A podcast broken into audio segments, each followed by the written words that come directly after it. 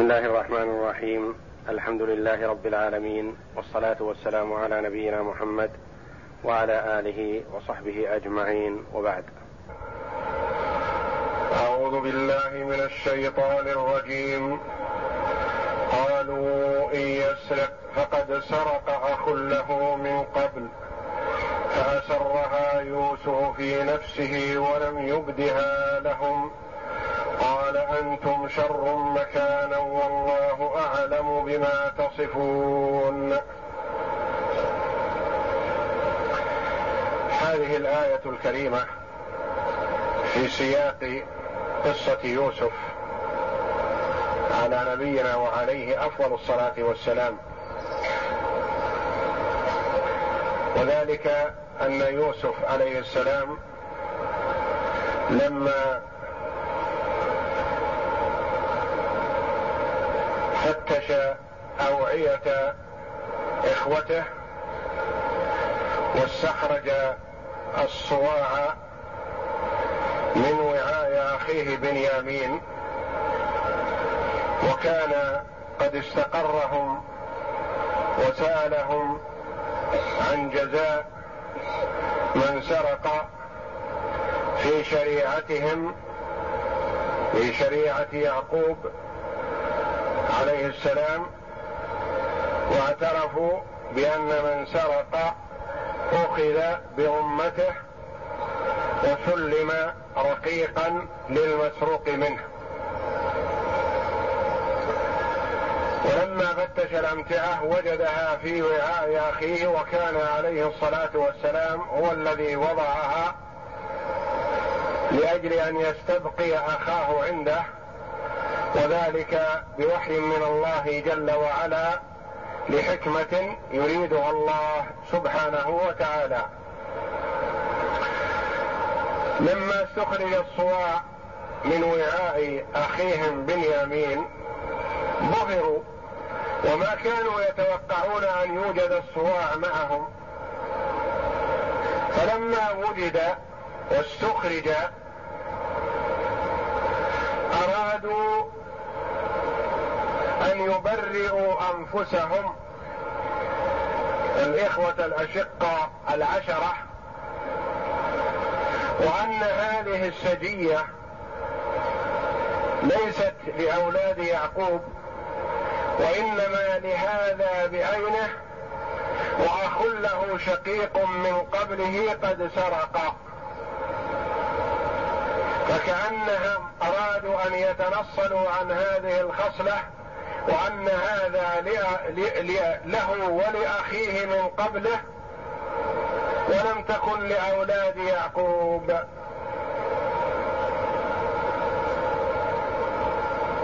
وذلك أن أمهما واحدة أم هذا بنيامين وأم يوسف واحدة. قالوا إن يسرق يعني هذا فقد سرق اخ له من قبل. ويعنون بأخيه من قبل يوسف. وماذا سرق يوسف؟ قيل إنه لم يسرق. وإنما ارادوا أن يبرهنوا أن هذه الخصلة لهذا ولمن قبله من ممن هم على شاكلته من اشقائه وأما نحن بقية أولاد يعقوب فليس هذا من صفاتنا ولا من سمتنا. هذا مسبوق إليه. إلى هذا الأمر سبقه لهذا أخ له من قبله ويعنون يوسف. ويوسف لم يسرق. وقيل إنهم أرادوا بسرقة يوسف عليه السلام بأن يوسف عليه السلام كان له جد من الأم. له صنم يعبده فأخذه يوسف على سبيل الخفاء وكسره. غيرة لله وهو في صغره حيث أن جده لأمه جعل هذا الصنم شريكا لله جل وعلا في العبادة. فاخذه وأخفاه وكسره. هذه سرقة يوسف صنم يعبد من دون الله أخفاه وكسره. وقيل إن سرقة يوسف غير هذا وإنما كان يوسف عليه السلام بعدما توفيت أمه وهو صغير حضنته عمته. أخت يعقوب بنت إسحاق عليه الصلاة والسلام. ولما ترعرع يوسف أراد أبوه يعقوب أن يأخذه عنده وطلبه من أخته وقال إنني لا أصبر عن ابني هذا فسلميني إياه. فحاولت معه أن يسلم ان أن يبقيه عندها فأبى. فقالت اتركه عندي أياما قليلة أتسلى به ثم أسلمك إياه. ففكرت في أمر ينتج عنه بقاء يوسف عندها. وكان عندها منطقة إسحاق عليه السلام. وهذه المنطقة يتوارثها أولاد إسحاق الأكبر فالأكبر ذكرا كان أو أنثى. فكانت عندها المنطقة فيروى أنها وضعتها هذه المنطقة تحت قميص يوسف عليه السلام.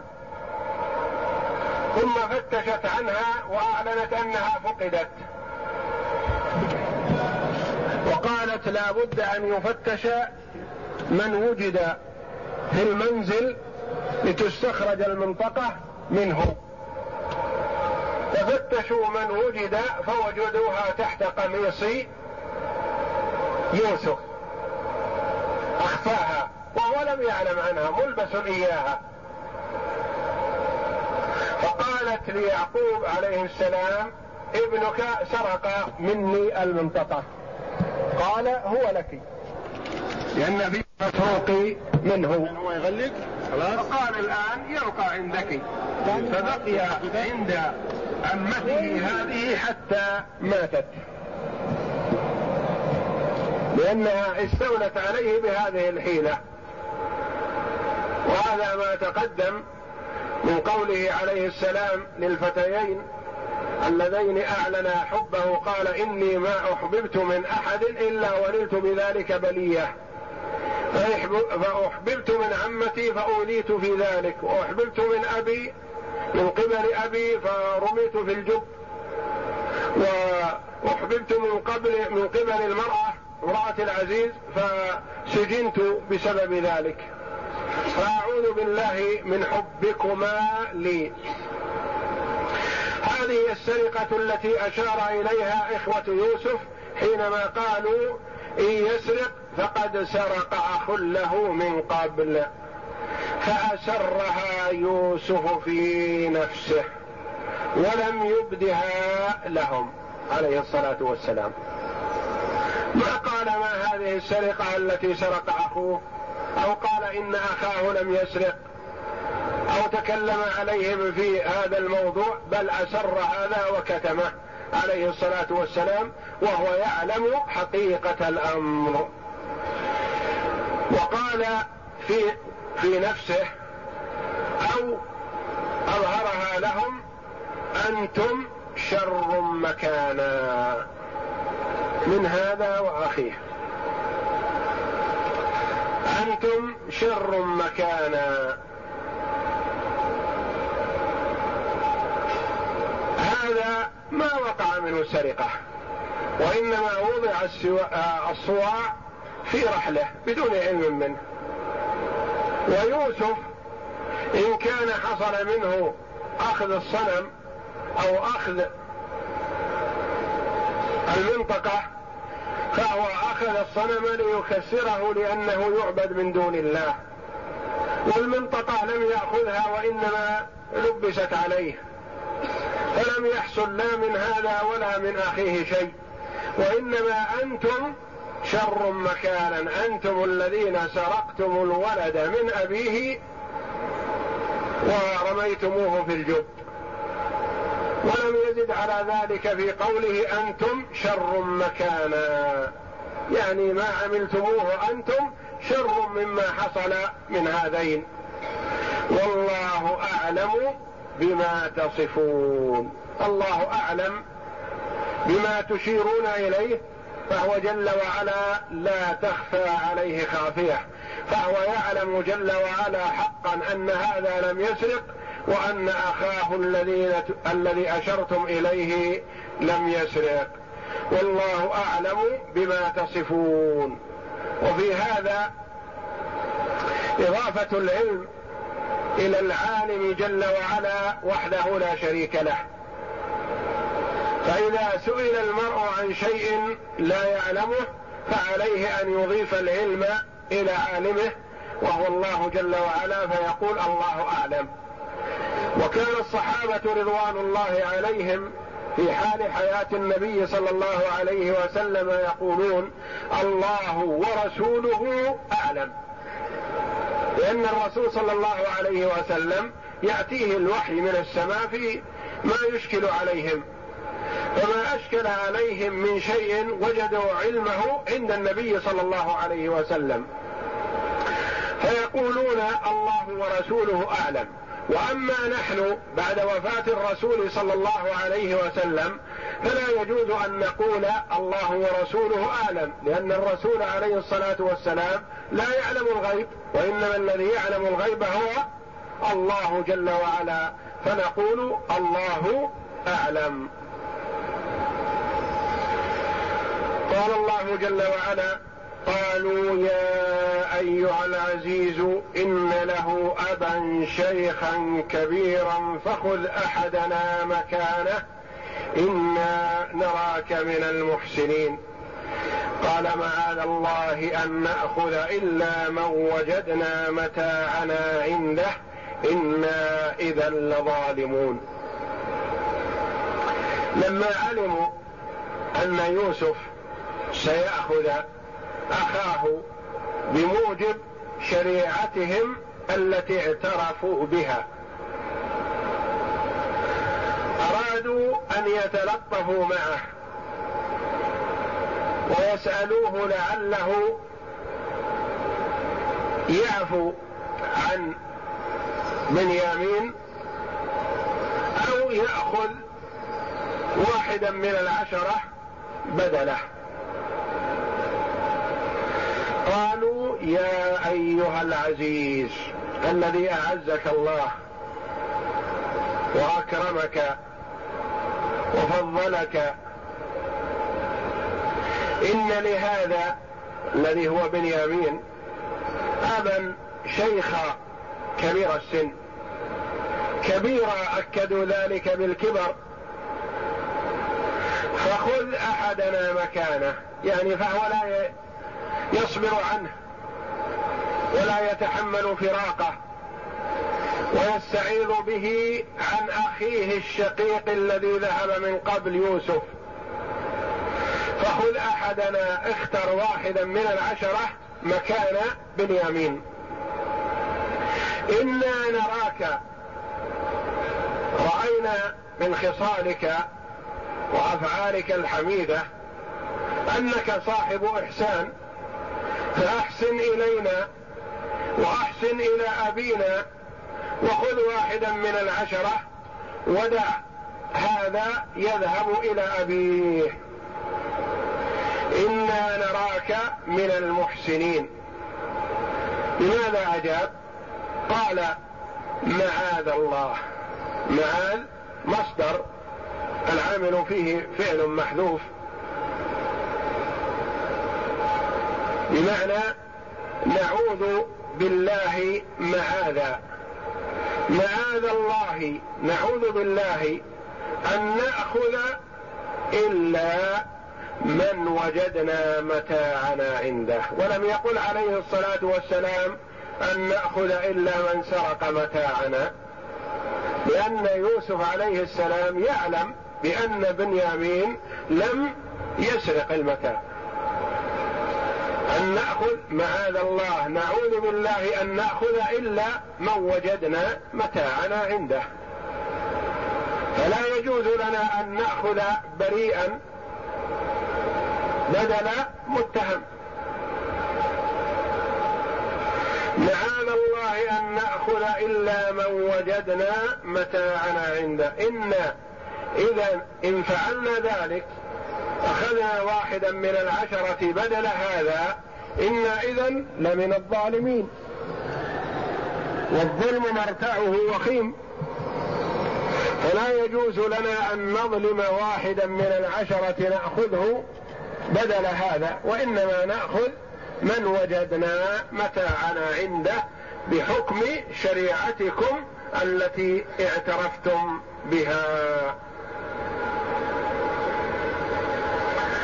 قال الله جل وعلا. فلما استيأسوا منه خلصوا نجيا. بذلوا ما يستطيعونه من جهد في ترجي الملك بأن يهب لهم من يمين ويأخذ غيره فما نفع ولله في ذلك حكمة. ما استجاب لهم؟ قال الله جل وعلا فلما استيأسوا منه.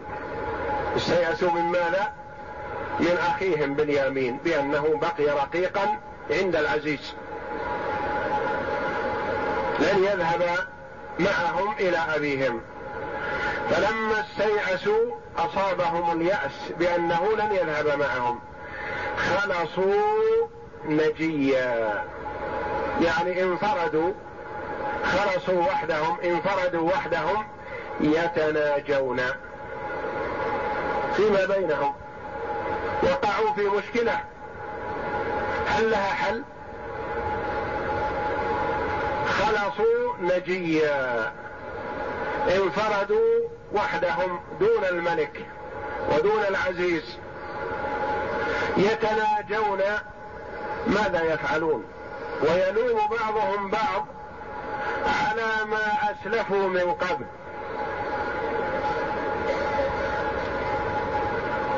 قال كبيرهم قبيل أو يهوذا الله أعلم. كبيرهم في السن أو صاحب الرأي والمشورة فيهم. ألم تعلموا أن آباكم قد أخذ عليكم موثقا من الله؟ ما الحل الآن وكيف نذهب العشره إلى أبينا ونترك هذا؟ ونترك أخانا وقد أخذ علينا الموثق العهد والميثاق من أبينا بأن نعود به إلا أن يحاط بنا. نحن سالمون وهو الذي أخذ فما الحل؟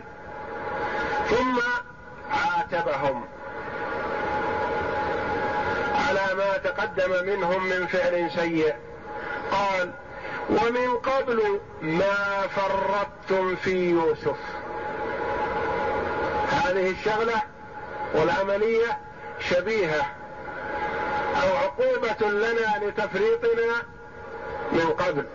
قد حصل منا التفريط أخونا يوسف كان بيننا ومعنا ونحن الذي فعلنا به ما فعلنا. وكأنه هو صاحب الرأي الذي قال ألقوه في البئر. وهم أرادوا قتله. ومن قبل ما فرطتم في يوسف والتفريط التضييع. تضييع ما يمكن للمرء أن يحفظه. فالمرء إذا اجتهد وبذل جهده في الشيء ثم لم يدرك ما أراد ما يقال إنه فرط. فهم في حق بنيامين ما حصل منهم تفريط. وإنما التفريط تضييع وترك ما يجب فعله. فهم نحو يوسف فرطوا. وضيعوه ومن قبل ما فرطتم في يوسف. فكأنه يقول لا وجه لي يواجه أبي. لا أستطيع مقابلة أبي. فلن أبرح الأرض. لن أفارق أرض مصر. سأبقى فيها.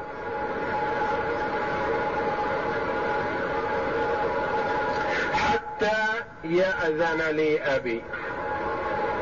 اذهبوا أنتم أولا وأخبروا أبي بما حصل. فإن أذن لي في العودة رجعت إلى بلاد كنعان إلى فلسطين إلى أبي. فأنا لن أبرح هذه الأرض سأبقى فيها حتى يأذن لي أبي أو يحكم الله لي. يحكم الله لي بما شاء. إما أن أموت فيها أو أن يخلص الله أخي وآخذ به وأعود إلى أبي. فلن أبرح الأرض حتى يأذن لي أبي. كأنه أراد أن يفعل ما بوسعه أن يفعله. ولعله أرشدهم. أكثرهم رشدا. لن أذهب معكم الآن لأني لا أستطيع مقابلة أبي وقد ذهب ابنه. فسأستمر في هذه البلاد حتى يرضى عني أبي ويطلب مني العودة فأنا أعود. يحكم الله لي بما شاء. إما أن يخرج معي أخي يأذن العزيز في خروجه فآخذ بيده وأعود إلى أبي. أو يحكم الله لي بالهلاك في هذه البلاد ولا أقابل أبي. أو يحكم الله لي وهو خير الحاكمين. فهو الحاكم وحده المتصرف في الكون. كيفما شاء وأراد جل وعلا. ثم أرشدهم ماذا يعملون لأنه سينفرد ويبقى عنهم. ارجعوا إلى أبيكم. اذهبوا إلى بلادكم وإلى أبيكم. فقولوا يا أبانا إن ابنك سرق. وأبونا يعرف حكم السارق سرق فأخذ. إن ابنك سرق. هذه شهادة منهم على أخيهم بأنه سرق. قال تقول له وما شهدنا إلا بما علمنا. شيء رأيناه بأعيننا. ليس في النقل أو ينقل إلينا بأنه فعل أو أخذ أو سرق لا شيء رأيناه بأعيننا. وما شهدنا إلا بما علمنا. فشهادتنا هذه مبنية على علم يقين بأنه أخذ صواع الملك ووجد في رحله. وما كنا للغيب حافظين. لا ندري ماذا في الغيب وفي علم الله جل وعلا. حينما توسلنا إليك بأن ترسل معنا أخانا لا ندري ماذا سيكون. لأننا حينما توسلنا إليك بأن ترسله معنا طمعا في زيادة الميرة وزيادة الطعام والحصول على زيادة حمل بعير فقصدنا حسن لكن الغيب الله جل وعلا هو الذي يعلم بما سيكون. ولو أنا نعلم أنه سيسرق ويؤخذ ما طلبنا ذهابه معنا. وما كنا للغيب حافظين. ويعرفون أن آباهم لن يصدقهم بسبب فعلهم السابق بيوسف. فمن كذب لا يصدق ولو جاء بالصدق. هذه المرة ما جاءوا به صدق. أخبروا بما شاهدوا وبما حصل. لكن سابقتهم أثرت عليهم بأن أباهم لن يصدقهم. قالوا واسأل القرية التي كنا فيها. بإمكانك أن ترسل من يسأل في مصر. ما قصة أخي هؤلاء الرجال؟ ماذا فعل؟ وستجد الخبر هناك في مصر لأن الرجل سرق وأخذ بجريرة السرقة. واسأل القرية التي كنا فيها والعير التي أقبلنا فيها. معنا كذلك من ممن قدم معنا من مصر من جيراننا وبني بلادنا الذين جاءوا بالعير بالإبل المحملة بالطعام مثلنا؟ اسألهم. لأنهم يعلمون الخبر كما علمنا. واسأل القرية التي كنا فيها والعير التي أقبلنا فيها التي جاءت معنا. العير الرجال الذين جاءوا بالأحمال من الطعام جاءوا بها إلى بلاد كنعان. وإنا لصادقون. أكدوا صدقهم بمؤكدات. الجملة الاسمية. وإن المؤكدة. ودخول اللام على الخبر. كل هذه مؤكدات أتوا بها لعل أباهم يصدقهم. هذا كله من كلام أخيهم يوصيهم أنهم إذا رجعوا إلى والدهم يقولون ذلك. فكأنهم قالوه وبلغوا الوالد ما قيل لهم. ما الذي حصل من الوالد؟ الله جل وعلا قال بل سولت لكم أنفسكم أمرا. فصبر جميل عسى الله أن يأتيني بهم جميعا إنه هو العليم الحكيم. وتولى عنهم. وقال يا أسفا على يوسف وابيضت عيناه من الحزن فهو كظيم. قالوا تالله تفتأ تذكر يوسف حتى تكون حرضا أو تكون من الهالكين. قال إنما أشكو بثي وحزني إلى الله وأعلم من الله ما لا تعلمون. لماذا أجابهم لما أخبروه الخبر المفجع؟ الخبر الذي لا طاقة له بتحمله. قال بل سولت لكم أنفسكم أمرا. تذكر فعلهم السابق. الفعلة السابقة سيئة فأثرت عليهم في حياتهم كلها. قال بل سولت لكم أنفسكم أمرا. حسنت لكم أنفسكم أمرا ففعلتموه. فما موقفي؟ فصبر جميل. أمري وشأني صبر جميل. ما عندي إلا الصبر ما هو الصبر هو تحمل المصيبة والجميل هو الذي لا جزع فيه ولا شكاية فيه لغير الله جل وعلا. فصبر جميل. ثم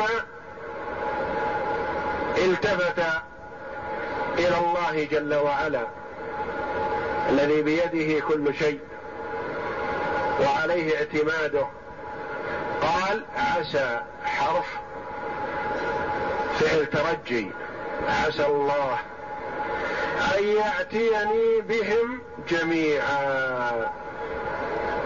عسى الله أن يجمعهم. عسى الله أن يجمعهم لي الثلاثة. يوسف وأخوه والمتخلف في مصر.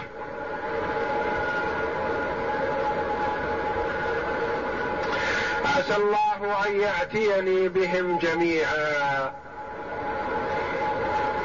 ولم يخب. عليه الصلاة والسلام. بل فلما أحسن الظن بالله جل وعلا ردهم الله جل وعلا عليه جميعا. واجتمع بهم معززا مكرما.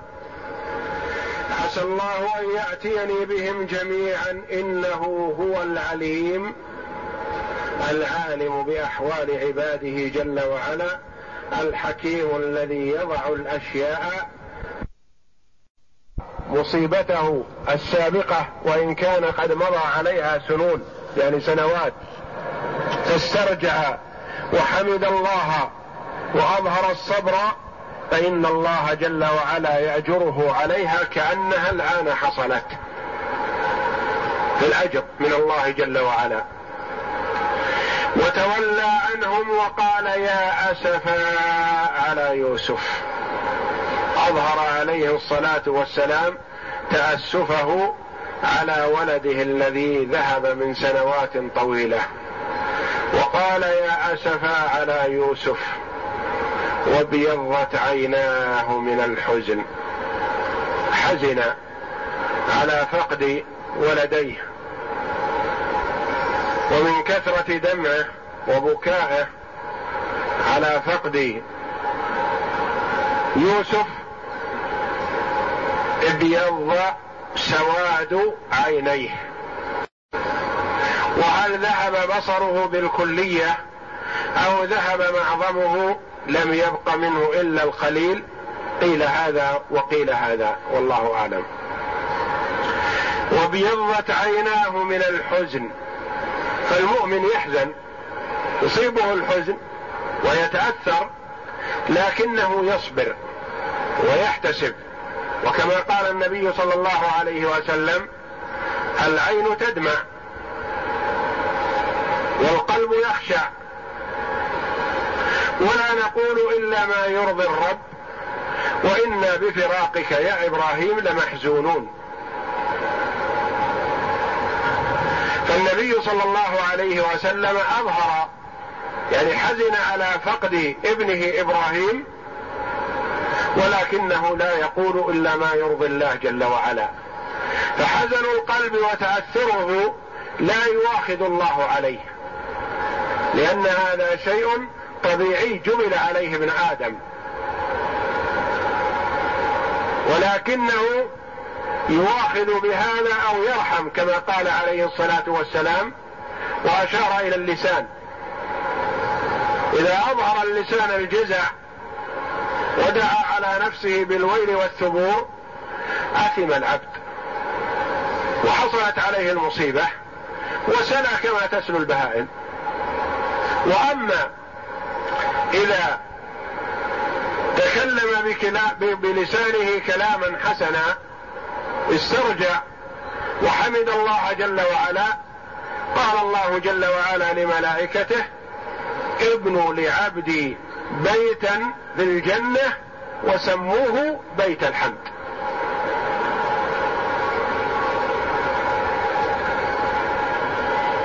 يثيب الله جل وعلا بالصبر على المصيبة سواء كانت في مال أو في بدن أو في ولد أو أي مصيبة حصلت إذا استرجع المؤمن قال إنا لله وإنا إليه راجعون. اللهم أجرني في مصيبتي واخلف لي خيرا منها. إلا أجره الله جل وعلا عليها وخلف له خيرا منها. يؤجر عليها في الدنيا والآخرة. ويخلف عليه في الدنيا ويجد الثواب الجزيل في الدار الآخرة. وابيضت عيناه من الحزن فهو كظيم. كظيم الذي يكظم الغيظ. يعني يكون غيظه وتأثره داخل نفسه ولا يعلنه للناس. ولا يدعو على نفسه بالويل والثبور. وكما أثنى الله جل وعلا على الكاظمين الغيظ. فهو كظيم. لما تذكر يوسف وذكره لهم قال له بنوه قالوا تالله تفتأ تذكر يوسف حتى تكون حرضا أو تكون من الهالكين. كأنهم يلومونه على ذكر يوسف. وتاثره من مصيبة يوسف وقد مضى سنوات طويلة. قالوا تستمر تذكر يوسف. لا تفتح تذكر يوسف. إلى الآن تذكر يوسف الذي مضى عليه.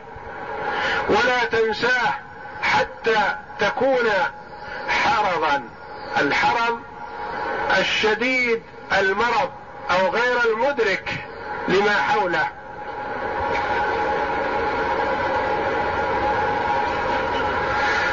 تكون من الهالكين يعني تستمر على ذكره حتى يصيبك العجز الكامل وعدم الإدراك أو تكون ميت.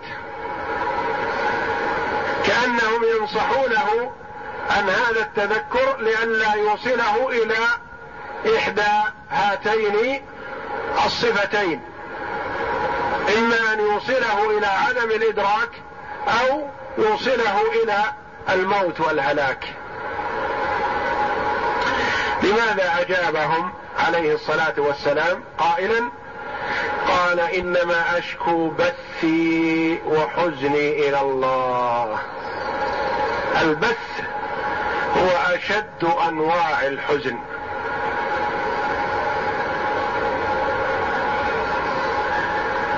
إنما أشكو بثي وحزني إلى الله. لا إليكم. أنا أشكو إلى الله جل وعلا.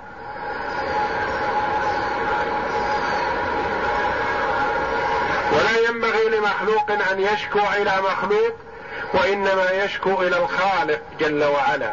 ويسأل الخالق ويتضرع إليه الذي يقدر على كل شيء جل وعلا. قال إنما أشكو بثي وحزني إلى الله وأعلم من الله ما لا تعلمون. عندي علم من الله جل وعلا. يوسف رأى رؤيا سابقة ولا بد من تحققها. لا بد لكن متى يكون هذا؟ الله أعلم. عندي علم من الله جل وعلا لا من نفسي ولا على سبيل التخرص والتخمين وإنما علم من الله. أعلم من الله ما لا تعلمون. لا تدركونه أنتم. فهو عالم عليه الصلاة والسلام انه سيلتقي بيوسف وأن يوسف حي لكن لا يدرى أين هو. ولهذا مفقود له كذا وكذا سنة ويقول عسى الله أن يأتيني بهم جميعا. كأنه موقن باللقاء بهم لكن يتمنى على الله أن يكونوا في وقت واحد. الثلاثة. وأعلم من الله ما لا تعلمون. عندي علم من الله جل وعلا لا تعلمونه. وقد يؤخذ من هذه الآية ومن ختام هذه الآية أنه لا يلزم الإنسان أن يخبر بكل ما علم لأن المرء قد يعلم علما لا يدركه الآخرون. وربما لو أعلمهم به لحصل منهم تكذيب للشيء الحقيقي الواقع. وكما قال النبي صلى الله عليه وسلم حدثوا الناس بما يعرفون. أتريدون أن يكذب الله ورسوله؟ إذا كنت من تحدثه لا يدرك بعض العلوم ما يتعلق ما يجب فيه الإيمان إذا ذكر عند المرء فلا ينبغي أن تحدث بهذا العلم من لا يدركه ولا يحيط به. دعه حتى يكون عنده من العقل والإدراك ما يستطيع أن يتقبل هذا الشيء. فيعقوب عليه السلام لم يخبر بنيه بما عنده من العلم. وإنما أخبرهم بأنه يعلم شيئا لا يعلمونه هم. والله أعلم. وصلى الله وسلم وبارك على عبده ورسوله نبينا محمد وعلى آله وصحبه أجمعين.